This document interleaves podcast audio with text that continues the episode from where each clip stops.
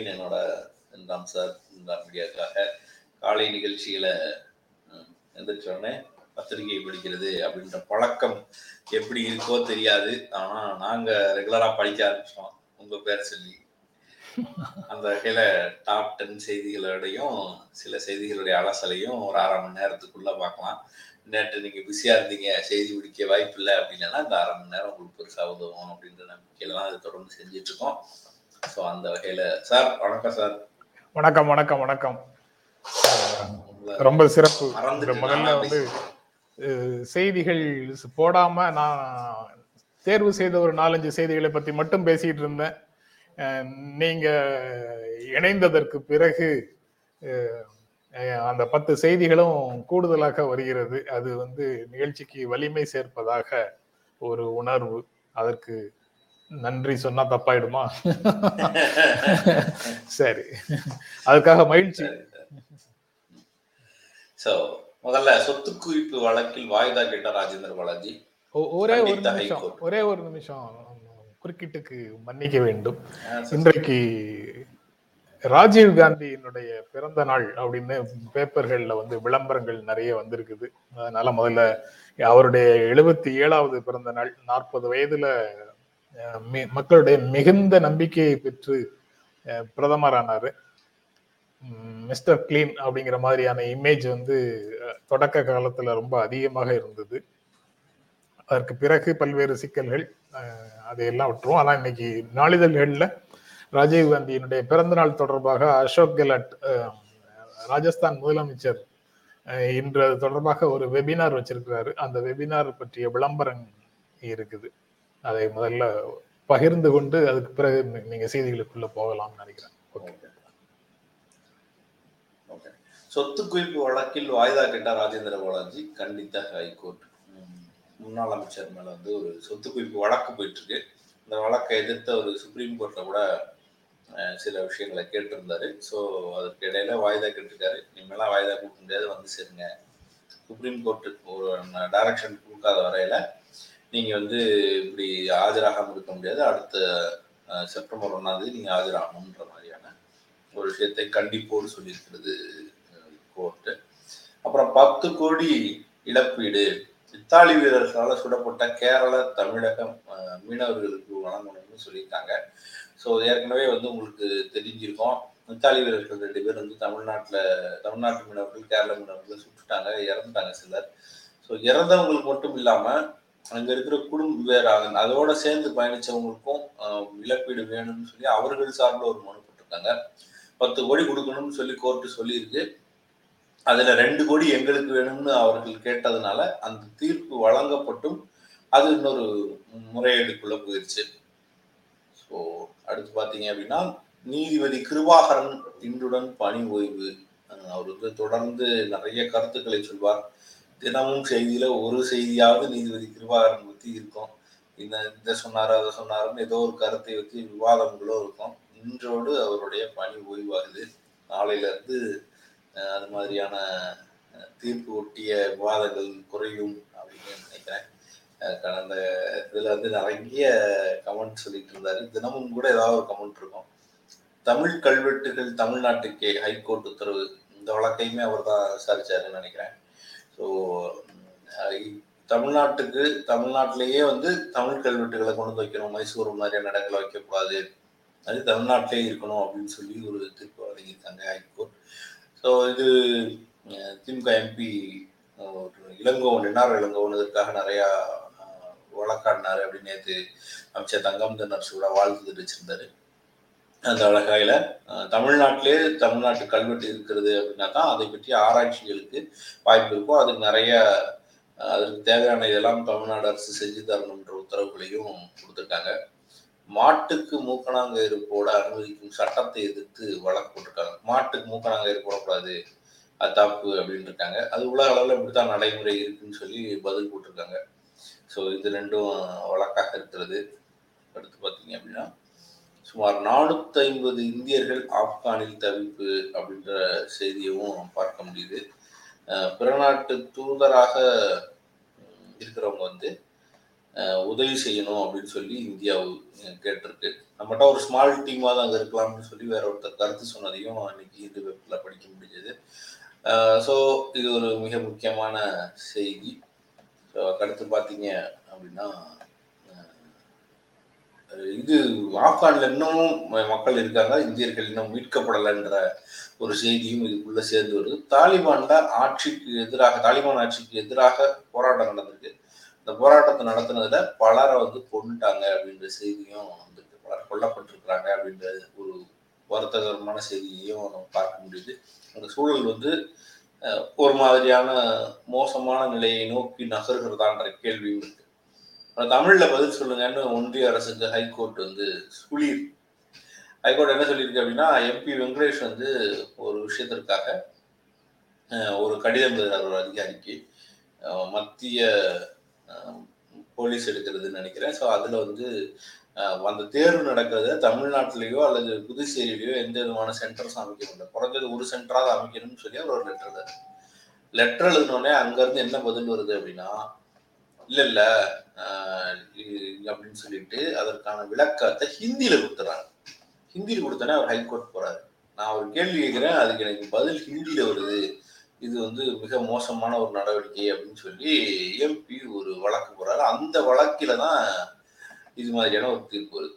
என்ன மொழியில் கேட்கப்படுகிறதோ அந்த மொழியை பதில் சொல்லுங்க. மாநில மொழியில் கேட்டால் மாநில மொழியில் தான் நீங்கள் பதில் சொல்ல வேண்டும் அப்படின்னு பதில் சொல்லியிருக்காங்க. இல்லை நீங்கள் வந்து அதுல வேற ஏதாவது நீங்க சொல்ல விரும்புறீங்க அப்படின்னா நீங்க வந்து எந்த மொழி இங்கிலீஷ்ல சொல்றாங்கன்னா இங்கிலீஷ்ல பதில் சொல்லுங்க. நீங்க வேற மொழியில பதில் சொல்லக்கூடாது ஹிந்தியில் பதில் சொல்லாதீங்கன்னு சொல்லி அறிவுறுத்திருக்கிறாங்க அது ஒரு மிக முக்கியமான தீர்ப்பாக இருக்கிறது. அடுத்து சரியும் கொரோனா பாதிப்பு. தொடர்ந்து வந்து ஆயிரத்தி தொள்ளாயிரத்துக்கு மேல டெய்லி கேசஸ் இருந்த நிலைமையில இன்னைக்கு இன்னமும் குறைஞ்சிருக்கு. நேற்று பார்த்தீங்கன்னா தொண்ணூத்தி ஏழு குழந்தைகள் பாதிக்கப்பட்டதாக சொல்லியிருந்தோம். இன்னைக்கு பார்த்தீங்கன்னா தொண்ணூறு குழந்தைகளாக அந்த பாதிப்பு குறைஞ்சிருக்கு. கொரோனா தொடர்ந்து சரிஞ்சுக்கிட்டு இருக்குங்கிறத பார்க்க முடியுது தமிழ்நாட்டில். நீங்கள் எல்லாரும் தொடர்ந்து தடுப்பூசி கூடுதல் மிச்ச கோவிட் புரோட்டோக்காலை தொடர்ந்து கடைபிடிக்கும்படி கேட்டுக்கொள்கிறோம்.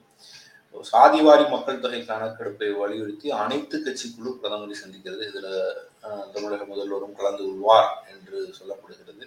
ஸோ எல்லா கட்சிகளும் சேர்ந்து போய் சாதிவாரி மக்கள் கணக்கெடுப்பு வேணும்னு வலியுறுத்தி இருக்கிறார்கள் சார் ஓட்டு ஆ,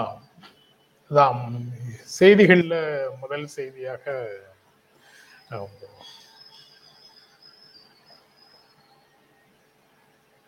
சார் வந்துடுச்சு சார். வ- வந்துருச்சு ஊழல். Okay okay okay okay. செய்திகள்ல முதல் செய்தியாக ஊழல் வசூல் பழிவாங்கும் குணம் பாயும் எடப்பாடி அப்படிங்கிற செய்தி இருக்குது. அதாவது அவர் வந்து பழிவாங்குற நோக்கத்தோடு தான்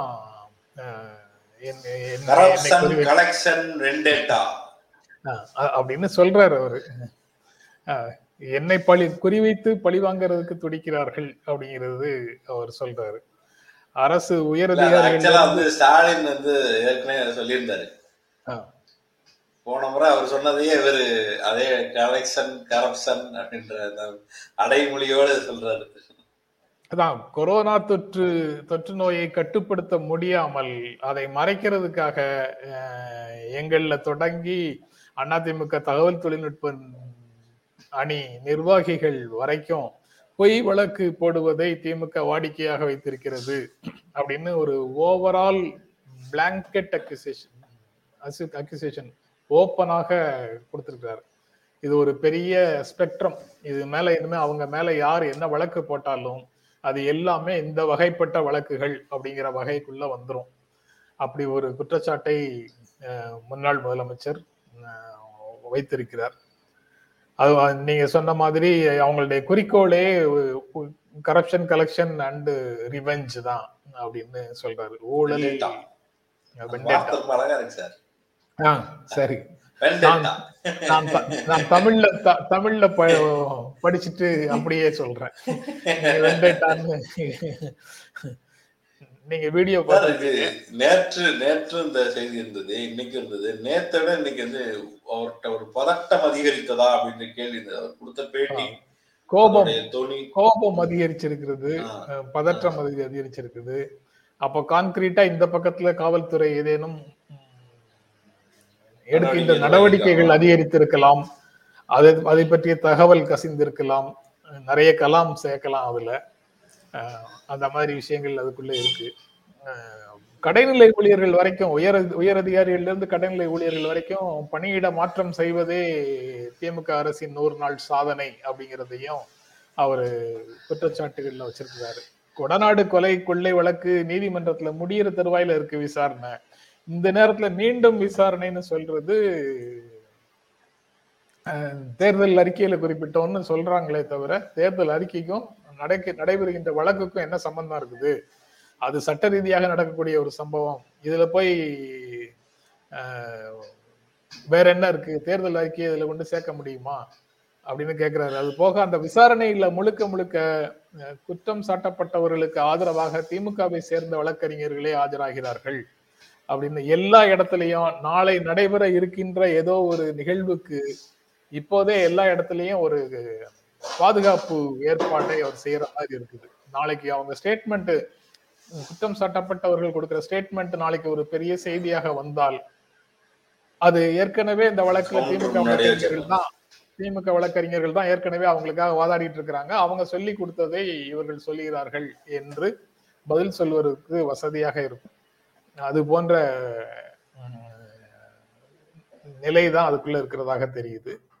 நீங்க எப்படி பார்க்கறீங்க அதை?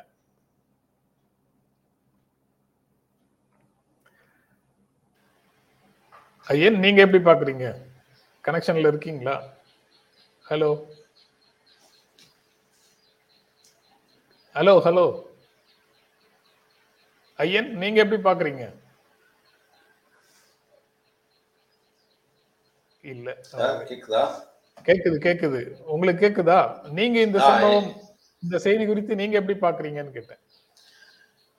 இல்ல இது மிக முக்கியமானது. ஒரு முன்னாள் முதல்வர் வீட்டில் நடந்த ஒரு விஷயம். அதுவே மிக முக்கியமாக விசாரிக்கப்பட வேண்டிய ஒரு விஷயம். அது வெறும் திருட்டு அப்படின்னா அதில் ஒரு கொலை நடந்திருக்கு. அந்த கொலை வந்து விளையாட்டானது கிடையாது. விசாரணையில் இருக்கும்போதே இது பழிவாங்கல் நடவடிக்கை தான் என்று புள்ளி வைப்பதில் எந்த அர்த்தமும் இல்லை. விசாரணைக்கு முழுமையாக இடம் கொடுப்பதில் எந்த பிரச்சனையும் கிடையாது. ஆதாரம் இல்லாமல் ஒரு ஜோடித்து ஒரு வழக்கை தீர்ப்பு வாங்க முடியுமா அப்படின்றது இந்திய நடைமுறையில ஈஸி கிடையாது. நமக்கு தெரியாது கிடையாது. எந்த வழக்குமே வந்து நீங்க எல்லா விதமான ஆதாரத்தையும் வைத்திருந்து அதை முடிவுக்கு கொண்டு வருவதுங்கிறது அவ்வளவு எளிதான வேலை அந்த நேரத்துல இவ்வளவு பதட்டம் அடைய வேண்டியது இருக்கா அப்படின்றதான் என்னுடைய முதல் கேள்வியாக இருக்கு. விசாரணைக்கு வழிவிடுவதுதான் ஒரு ஜனநாயகத்தில் மிக முக்கியமானது. ஸோ அந்த வகையில அவர் விசாரணைக்கு வழிவிடுவதற்கான யோசனையில தான் இதுல இருந்திருக்கணுமே தவிர இவ்வளவு பதட்டத்தோடு இதை அணுக வேண்டியது இல்லை அப்படின்னு நினைக்கிறேன்.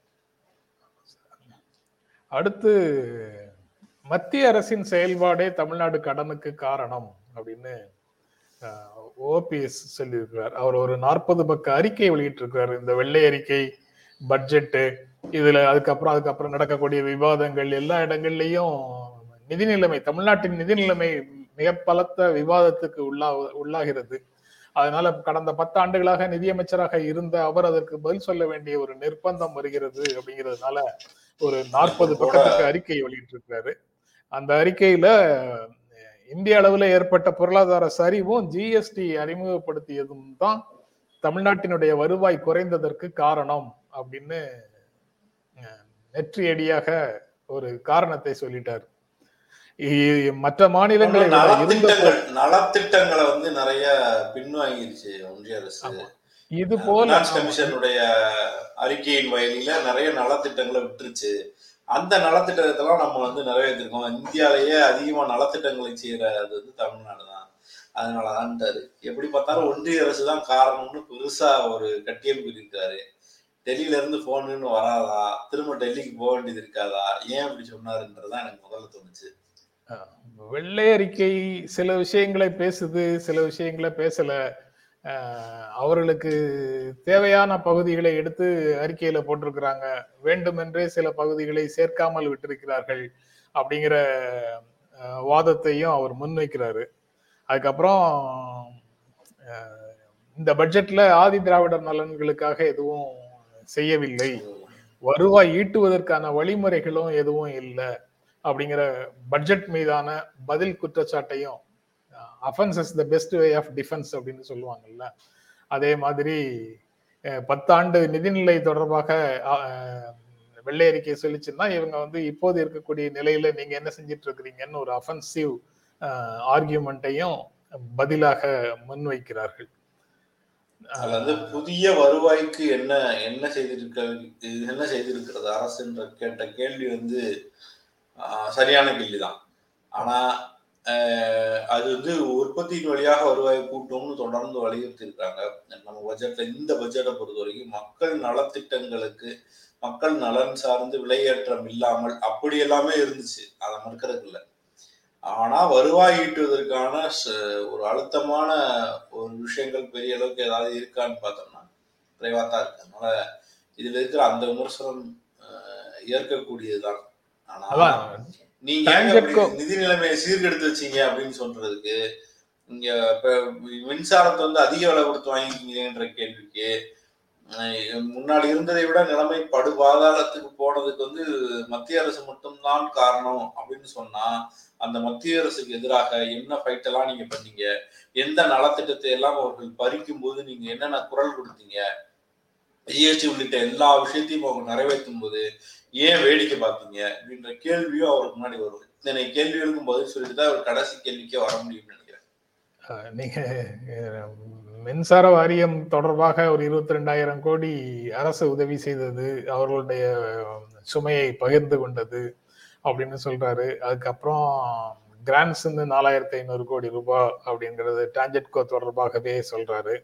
ஏழாவது ஊதிய கமிஷன் வந்து அவர்கள் அந்த பரிந்துரைகளை நடைமுறைப்படுத்தியதுனால அரசு ஊழியர்களுக்கும் ஆசிரியர்களுக்கும் ஊதியத்தை திருத்தி அமைத்ததுனால பதினையாயிரம் கோடி செலவு வந்து அதிகமாச்சு அப்படின்னு சொல்றாரு. இப்படி பல நியாயங்களை அவர் குறிப்பிடுகிறார். அதே சமயத்துல இன்னொரு முக்கியமான விஷயம் சொல்றாரு. இது போன்ற எந்த விஷயத்தையும் நிதியமைச்சர் தன்னுடைய வெள்ளை அறிக்கையில குறிப்பிட்ட மகாராஷ்டிரா கர்நாடகா குஜராத் போன்ற மாநிலங்கள் மேற்கொள்ளவில்லை. நாம இங்கே செலவு செய்ததுல மக்கள் நலனுக்காக செலவு செய்ததுல ஒரு பாதி கூட அவங்க வந்து செலவு செய்யவில்லை அப்படிங்கிறதையும் அவர் வந்து சொல்கிறார். அதாவது என்ன பிரச்சனைனா இங்க இங்க இருந்த மாதிரி நிதி நிலைமை அங்கேயே மோசமாகலன்னு அவர் பிடிஆர் வந்து அந்த மாநிலங்களை கோட் பண்றாரு. அந்த மாநிலங்கள்ங்கிறத உங்களுடைய பார்வைக்கே விடுகிறேன். பார்த்துட்டு இருக்கிறவங்களுடைய பார்வைக்கே விடுகிறேன். பிடிஆர் கோட் பண்றது மகாராஷ்டிரா கர்நாடகா குஜராத். மகாராஷ்டிரால இப்பதான் ரெண்டு வருஷமா பாஜக அல்லாத ஆட்சி இருக்குது. இதுக்கு முன்னாடி வரைக்கும் பாஜக ஆட்சி தான். அதனால பாஜக மாநிலங்களாக பிடிஆர் கோட் பண்ணாரு. அங்கெல்லாம் ஒழுங்கா நடந்திருக்குன்னு பிடிஆர் சொல்றாரு. இவர் வந்து அங்கெல்லாம் நம்ம செஞ்ச மாதிரி செய்யவே இல்லை அப்படின்னு அதே மாநிலங்களை இவர் வந்து குறை சொல்கிறார். யார் எந்த கூட்டணியில இருக்கிறாங்கன்னு குழப்பம் வராதா அப்படின்னு தோணுது. அல்லது கூட்டணி வந்து மத்தியில இருக்கிறவங்களோட மட்டும்தான் மாநிலங்கள்ல இருக்கிற பிஜேபியே நாங்க வந்து குறை சொல்வோம் அப்படிங்கிற ஒரு கோட்பாட்டை ஏற்றுக்கொண்டார்களா அப்படிங்கிறதும் தெரியல. லைட் லைட் மாநில உரிமைக்காக பேசிய மோடி அப்படின்னு கூட நேத்து பினான்ஸ் மினிஸ்டர் பிடிஆர் பேசியிருந்தாரு. மாநில உரிமைக்காக முதல்வராக இருக்கும்போது சொன்னாரு அதைத்தான் நாங்க ஃபாலோ பண்றோம்னே சொல்லிட்டாரு. இல்ல ஓபிஎஸ்க்கு என்ன கோவம் தெரியல திடீர்னு ஒரு ஒரு வெறி கொண்டு எந்திரிச்சிட்டாருன்னு நினைக்கிறேன். அதுக்கு மத்திய அரசு ஒன்- ஒன்றிய அரசை தாக்கு தாக்கு என்று தாக்கி இருக்கிறார் இது எல்லாருக்கும் தெரிந்தது தானே ஜிஎஸ்டியால பணம் மாநிலத்துக்கு வரல அப்படிங்கிறது எல்லாருக்கும் தெரிஞ்சது. அதனால எல்லாம் எல்லாருக்கும் தெரிந்த விஷயத்துல மட்டும் மத்திய அரசை குறை சொல்லிட்டு ஒன்றிய அரசை குறை சொல்லி அல்லது அதுதான் காரணம்னு சொல்லிட்டு இதுவே உண்மையான நிலைமைக்கு நிலைமை அப்படிங்கிறதையும் அவர் வெளிப்படுத்தி விடலாம் அப்படின்றது அவருடைய நிலைப்பாடாக இருக்கலாம். நாற்பது பக்க அறிக்கை என்பது வந்து முழுக்க முழுக்க அவருடைய பழைய அவர் கையில இருக்கக்கூடிய பழைய ஆவணங்கள் காப்பியை வச்சுட்டா அவர் தயாரிச்சிருக்க முடியும். அல்லது இதற்கான ஒப்புதல் வந்து ஒன்றிய அரசோடு தொடர்புடைய யாரிடமாவது கேட்காமல் அனுப்பியிருப்பார்களா? அப்படிங்கிறது எல்லாம் பெரிய கேள்விகள். நீங்க வந்து கட்சி தொடர்பான பஞ்சாயத்துகளுக்கே டெல்லிக்கு போறவங்க அப்படின்ற மாதிரி ஊடகங்கள் சொல்லிட்டு இருக்கும்போது இது போன்ற ஒரு அறிக்கையை வெளியிட வேண்டும் என்றால் அதற்கு வந்து ஒப்புதல் பெறுவார்களா மாட்டார்களா அப்படிங்கிற கேள்வி வந்து இயல்பாக வருகிறது. ஆனா அவர் வந்து கம்பேர் பண்ணதுக்கு காரணம் சுதந்திரமான ஒரு அரசியல் கட்சி சுதந்திரமான ஒரு அரசியல் கட்சி சுதந்திரமான செயல்பாடு கொண்ட கட்சி உட்கட்சி விவகாரங்களை எந்த அரசியல் கட்சி வேறு அரசியல் கட்சிகளிடமிருந்து எந்த உத்தரவும் ஆலோசனைகளும் பெறாத ஒரு சிறப்பான ஒரு அரசியல் கட்சி. பதவியை ராஜினாமா செய்வதும் ராஜினாமா செய்த பதவியை திரும்ப பெறுவதும் நானே எடுத்த சொந்த முடிவு யாருடைய ஆலோசனையின் பேரிலும் இல்லை என்று அனைத்து முடிவுகளையும் எடுக்கக்கூடிய கட்சி. அதனால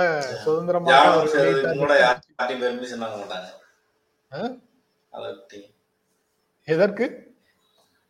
தியானம் பண்றதுக்கு கூட பெர்மிஷன் எல்லாம் தேவைப்படாத கட்சி. ஆமா ஆமா. சரி. அடுத்ததாக கற்றல் இழப்பை சரி செய்வதற்கு இருநூறு கோடி ஒதுக்கீடு அப்படின்னு நிதியமைச்சர் பிடிஆர் சொல்றாரு. இது இதுவும் ஒரு முக்கியமான நிகழ்வு தான் கற்றலை மேம்படுத்துவதற்காக அதாவது இந்த கோவிட் காலத்துல இந்த இரண்டு வருடங்கள்ல ஆன்லைன் கிளாஸஸ் என்பதன் காரணமாக அல்லது குடும்பத்தில் ஏற்படுகின்ற வேறு மாற்றங்கள் காரணமாக படிப்பை பாதியில் விட்ட ஏராளமானவர்களுக்கு மீண்டும் கல்வியோடு தொடர்பை ஏற்படுத்தவும் ஆன்லைன் கிளாஸஸ்ல கல்வி இழப்பு அப்படின்னு அந்த டிஜிட்டல் டிவைடு காரணமாக அந்த தொழில்நுட்ப வளர்ச்சியில இருக்கக்கூடிய பெரிய வேறுபாடுகள் காரணமாக கல்வி கற்பதில் இழப்புகளை சந்தித்த ஏராளமான மாணவர்களை சரி செய் சரி செய்து சீர் செய்து தூக்கி விடுவதற்காக அவர்களுடைய கற்றல் திறனை மேம்படுத்துவதற்காக இருநூறு கோடியில தனி இயக்கம் முன்னாடி ஆஹ், அறிவொளி இயக்கம் நடந்த மாதிரி எல்லா பகுதிகளிலையும் நிலவொளி பள்ளிகளும் மாலை நேர வகுப்புகளுமாக ஆஹ், கற்றல்ல வந்த ஒரு இடைவெளியை சரி செய்ய வேண்டும். அதற்காக இருநூறு கோடியில ஒரு தனி இயக்கம் அப்படின்ற ஒரு மு- முடிவை நிதியமைச்சர் அறிவிச்சிருக்கிறாரு. இதுல செய்தியை பார்க்கும்போது வேறு ஏதேனும் உள்ள இருக்கா என்னங்கிறது தெரியல. செய்தியை பார்க்கும்போது மிக மிக நல்லது ஒரு முயற்சியாக தோன்றுகிறது. நீங்க எப்படி பார்க்கறீங்க? இல்ல மிக முக்கியமானது இந்த கற்றல் இழப்பு அப்படின்றது வந்து பொதுவா ம், கணக்கிட மாட்டார்களோ அப்படின்ற ஒரு விஷயம் இருந்தது பள்ளிக்கூடத்தை முடிந்தா பள்ளிக்கூடத்தை திறக்கிறோம் அவ்வளவுதான் அப்படின்ற மாதிரி யோசிப்பாங்களோ அப்படின்ற ஒரு அச்சம் இருந்தது நிறைய வெளிய ஆர்வலர்கள் அதை பேசிட்டே இருந்தாங்க. சீக்கிரம் பள்ளிக்கூடத்தை திறந்துருங்க கொரோனாக்காக திறக்காதுன்னு சொன்ன வாய்கள் எல்லாமே சீக்கிரம் திறந்துருங்க. இதனால வந்து நிறைய குழந்தைகளுடைய வாழ்க்கையே வேறாக மாறிக்கிட்டு இருக்கு ஆன்லைன் கிளாஸால ஒண்ணு மாறுது. ஆன்லைன் கிளாஸ் கிடைக்காதனால ஒண்ணு மாறுது. பல பிள்ளைகள் வந்து கல்வி இழக்கிறாங்க. இந்த லாஸை சரி பண்றதுங்கிறது விளையாட்டு கிடையாது. என்னத்தையாவது ஒண்ணு படிச்சுட்டு இருக்கணும். கல்வி சூழலுக்குள்ள அந்த குழந்தைய வச்சுக்கணும் அப்படின்னு சொல்லி எல்லாரும் சொல்லிட்டே இருந்தாங்க. ஒரு குழந்தை கல்வி சூழலில் சக குழந்தையோடு அமர்ந்திருப்பது கூட அந்த குழந்தைக்கு ஒரு மாற்றம் தான் அப்படி இருக்கிற அந்த இடத்துல அந்த கல்வி சூழலிலிருந்து விடுபட்ட குழந்தை கல்வியிலிருந்து அது எவ்வளவு தூரம் போயிருக்கு கற்றல் சூழலில் இருந்து அது எவ்வளவு தூரம் போயிருக்குன்றது ரொம்ப முக்கியமானது. அப்ப அதுல லாஸ் அப்படின்றது வந்து பெரிய லாஸாக இருக்கும். அதை பிரிட்ஜ் பண்றதுங்கிறது வந்து ஒரு நாள்ல செய்யக்கூடியதாக இருக்காது. கீழே இருந்து தொடங்கி ஒரு எல்கேஜில சேர்ற குழந்தை முதல் முதல்ல ஆ போட கத்துக்கிறதுல இருந்து ஏ போடுறது கத்துக்கிறதுல இருந்து மிக அடிப்படை கற்றுக்கிற குழந்தை ஆன்லைன்ல கத்துக்குது. ஆன்லைன்ல அதால ரொம்ப நேரம் உட்கார முடியல ஸ்கிரீனை ரொம்ப நேரம் பார்க்க முடியாது ஸ்கிரீன் பார்க்கறதுக்கு சிரமமா இருக்கும். இப்படியான பல்வேறு சிக்கல்களை இந்த குழந்தை சந்திக்கும். இல்ல அது அதுல தெளிவாக வராத சில விஷயங்கள் என்னன்னு தோணுதுன்னா நேரடி வகுப்புகளுக்கு பிறகு இது போன்ற கற்றலை மேம்படுத்தும் பயிற்சிகள் அப்படின்னு அதை எடுத்துக்கொள்ள வேண்டுமா? இல்ல நேரடி வகுப்புகளுக்கு மாற்றாக இது ஒரு ஏற்பாடு அப்படின்னு பார்த்துக்கொள் பார்க்க வேண்டுமா? அப்படிங்கிறது தான் ரொம்ப அடிப்படையாக வரக்கூடிய கேள்வி. அதை அதுல வந்து எனக்கு செய்தியை படிக்கும்போது அஹ் இன்னும் அதை பத்தி கிளாரிட்டி வரல. விரிவான ஃபண்ட் ஒதுக்கியிருக்காங்க.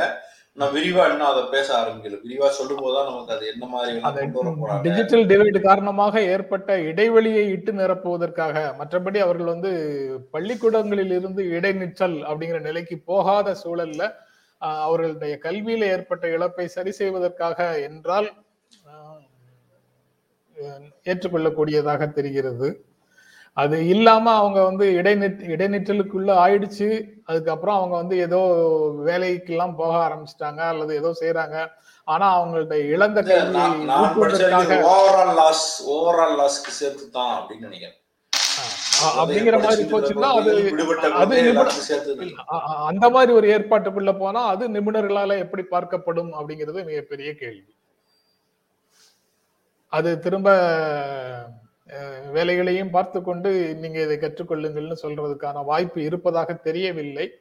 அஹ், இ- ஆனா அதை பற்றி கிளாரிட்டியும் இல்லை. அது என்ன நடக்கும் நடைமுறையில என்ன நடக்கும் அப்படிங்கிறது பெரிய கேள்வியாக இருக்கிறது. அடுத்து குழந்தைகள் சம்பந்தப்பட்டது. குழந்தைகள் சம்பந்தப்பட்டது. வழக்குகளை விரைவாக முடியுங்கள்னு ஆர்வலர்கள்லாம் சொல்றாங்க. ஸோ இந்த போக்சோ வழக்குகளை விரைவாக முடியுங்கள் அப்படின்னு சொல்றது வந்து எல்லா விஷயங்களை போன்று கிடையாது. ஏன்னா அந்த குழந்தைகளுக்கு ஏற்படுற வன்முறை அந்த வன்முறைக்கு எதிராக அரசு நிற்கணும் அப்படின்னு சொல்றோம். அது விரைவாக தீர்ப்பை நோக்கி நகர்ந்தால்தான் அது முடியும். அந்த குழந்தைகளுக்கு எதிரான வன்முறைக்கு ஒரு தீர்ப்பு வாங்குவதில் கூட இன்னைக்கு சிக்கல் இருக்கு அப்படின்ற ஒரு இடத்துக்கு நகர்ந்திருக்கிறோம். கன்விக்ஷன் ரேட் வந்து ரொம்ப ரொம்ப குறைவாக இருக்கு. அதுல வந்து ஜனவரி முப்பத்தி ஒன்று வர ரெண்டாயிரத்தி இருபது வரை உள்ள டேட்டாவை இன்னைக்கு இந்து பத்திரிகை வெளியிட்டிருக்கிறது. அதுபடி என்ன பண்றாங்க அப்படின்னா கன்விக்ஷன் வந்து டோட்டலாக தமிழ்நாட்டை பொறுத்த வரைக்கும் பார்த்தீங்கன்னா எண்ணூத்தி நாற்பது கன்விக்ஷன் கேஸ் இருக்கு. அதுவே வந்து விடுவிக்கப்பட்டவர்கள் பார்த்தீங்க அப்படின்னா மூவாயிரத்தி நானூத்தி எழுபத்தி நாலு பேர் இருக்காங்க.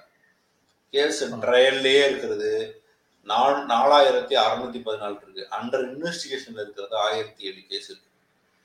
ஸோ இந்த மாதிரியான ஒரு சூழல் இங்கே இருக்கு அப்படின்றது தெரிஞ்சுக்கலாம். பெண்டிங் டைம் அதிகமாக இருக்கு. வழக்கு விசாரணைகளுடைய பீரியட் அதிகமாக இருக்கு.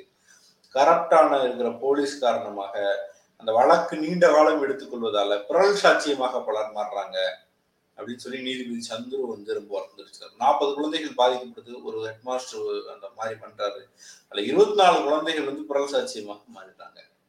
அவங்க வந்து மாற்றி பேச தொடங்குறாங்க. இன்னொன்று நான் பர்சனலாக இந்த மாதிரியான ஒரு சில கேசஸ்க்கு உதவி பண்ணக்கூடிய வாய்ப்பு கிடைச்சது. அதில் நான் பார்த்தது என்னன்னா அந்த அந்த அந்த குழந்தையோட அம்மா அழுகுறாங்க. அந்த அம்மா ஏன் அழுகுறாங்கன்னா நான் வந்து இந்த குழந்தைய நான் பொதுவாக ஏதாவது பிரச்சனை ஆச்சுன்னா மறக்க வைக்கணும். இந்த மாதிரியான ஒரு மோசமான ஒரு சூழலுக்கு உட்பட்டுச்சுன்னா அந்த குழந்தைய மறந்துடுன்னு சொல்லணும். சீக்கிரமா அதை மறந்துட்டு அடுத்த வேலைக்கு வாழ்னு நான் அந்த குழந்தைய நடத்தணும் நாலு வயசு பையன் மூணு வயசு பையன் மூன்றரை வயசு பையனுக்கு இதெல்லாம் நடக்குது. அந்த குழந்தைக்கு நடந்ததுக்கு பிறகு அந்த குழந்தைய நான் பாதுகாப்பதற்கு நான் வேமா மறந்து அந்த வழியிலிருந்து விடுபட்டு நல்ல இடத்துக்கு நகர்த்துவதற்கு முயற்சி பண்ணுவதற்கு பதிலாக நான் அதை மறந்துடாதேன்னு சொல்றேன். கரெக்டா குழந்தை சொல்லுதான்னு பாக்குறேன். அதை நான் செக் பண்றேன். திரும்ப அதனால அது மன அழுத்தத்துக்குள்ளேயும் வழிக்குள்ளேயும் போகுது. எதனால பண்ண வேண்டியது இருக்கு அப்படின்னா நாளைக்கு கோர்ட்ல கேட்கும்போது சாட்சி சொல்லணும். சாட்சி சொல்லும்போது இந்த குழந்தைக்கு நடந்தது மறந்துருச்சுன்னா ஆள் மறந்துருச்சுன்னா பேர் மறந்துருச்சுன்னா அந்த விஷயத்த தெளிவா சொல்ல தெரியல அப்படின்னா இந்த குழந்தை மறந்துருச்சுன்னா அதனால அந்த கன்விக்ஷன் ஆகாதே நான் வருத்தப்படுறேன். அப்படின்னு சொல்லி அந்த அம்மா சொல்றாங்க. அதாவது என்- என் சுயநினைவோடு என் குழந்தையை நான் மீண்டும் மீண்டும் மனவலிக்குள்ள தள்ளிக்கிட்டே இருக்கேன். வலி வலிக்கும் அப்படின்னு தெரிஞ்சே நான் அந்த இடத்துக்கு நகர்த்துறேன். அப்படின்னு சொல்லி அஹ், நகர்த்துறாங்க. அப்ப அந்த வழியை அந்த குழந்தைக்கு கடத்திக்கிட்டே இருக்கின்றது இருக்கு. அப்ப விரைவாக அந்த வழக்கை முடிப்பதற்கான வேலையை செய்யறது. அந்த குழந்தைகளுக்கு நடந்த அநியாயத்திற்கு சரியான நியாயமாக தண்டனையை பெற்றுத்தர வேண்டும் என்கிற ஒரு அப்ரோச்ங்கிறது மிக மிக முக்கியமானது. இவ்வளவு குறைவான கன்விக்ஷன் ரேட் இருந்தால் குழந்தைகள் மீதான வன்முறையை தடுப்பதற்கான கிடைச்சிருக்கிற சட்ட வாய்ப்பே இல்லாமல் இருக்கிறதுக்கு அனுசரிச்சு இருக்கு. அந்த குழந்தைகளை அதிக நாள் இந்த சிக்கலுக்குள் வைத்திருக்காமல் சீக்கிரமா முடிக்கணும். ஆனா இந்த மாதிரியான விஷயத்துக்கு தனி கோர்ட்டு போட்டாச்சு. தனி கோர்ட்டு போட்டதுனால ஒரு வருஷத்துக்குள்ளே அந்த வழக்கை முடிக்கணும்னு சட்டம் இருக்கு. ஆனா ஒரு வருஷத்துக்குள்ள முடிக்கப்படுதா? அது வந்து குழந்தைகளுக்கு ஃப்ரெண்ட்லியா சைல்டு ஃப்ரெண்ட்லியாக நடத்தப்படுகிறதா? அங்க இருக்கிற விசாரணை அதிகாரி சைல்டு ஃப்ரெண்ட்லியாக நடந்து கொள்கிறாரா? அப்படின்றதெல்லாம் மில்லியன் டாலர் ரொம்ப அடிப்படையான விஷயம். ஒரு சந்திர சொன்ன மாதிரி கால தாமதம் வந்து இதுல உண்மையிலேயே நீதி கிடைப்பதற்கு தடையாக இருக்கும் அப்படிங்கிறது தான் முக்கியமானதாக இருக்குது. இது இதற்கும் சிறப்பு நீதிமன்றங்கள் அமைப்போம் அப்படின்னு தேர்தல் அறிக்கையில திமுக சொல்லி இருக்கிறது அதனால அந்த திசையிலையும் நடவடிக்கைகள் விரைவில் வரும் என்று எதிர்பார்க்கலாம். கிளப் ஹவுஸ் சூப்பர் ஸ்டார் ஐயன் அப்படின்னு சொல்றாங்க. உங்களை என்ன பண்றீங்க நீங்க? நான் போறதே குறைச்சிட்டேன் சார். யாரு பண்ணாங்கன்னு தெரியல. சரி. அதுக்கப்புறம் சப்ஸ்கிரைபர்ஸ் வந்து இந்த நிகழ்ச்சியில பங்கேற்க வேண்டும் அப்படின்னு விருப்பத்தை தெரிவிச்சிருக்கிறாங்க. அதுல அதனால நான் வந்து உங்களுடைய அனுமதி இல்லாம நான் ஒரு பதில் போட்டிருக்கிறேன். பார்த்துட்டேன் சார். பார்த்துட்டீங்களா? சார் கூப்பிட்டுக்கலாம் சார். கூப்பிட்டுக்கலாமா? ரைட் நன்றி நன்றி. பார்க்கலாமா?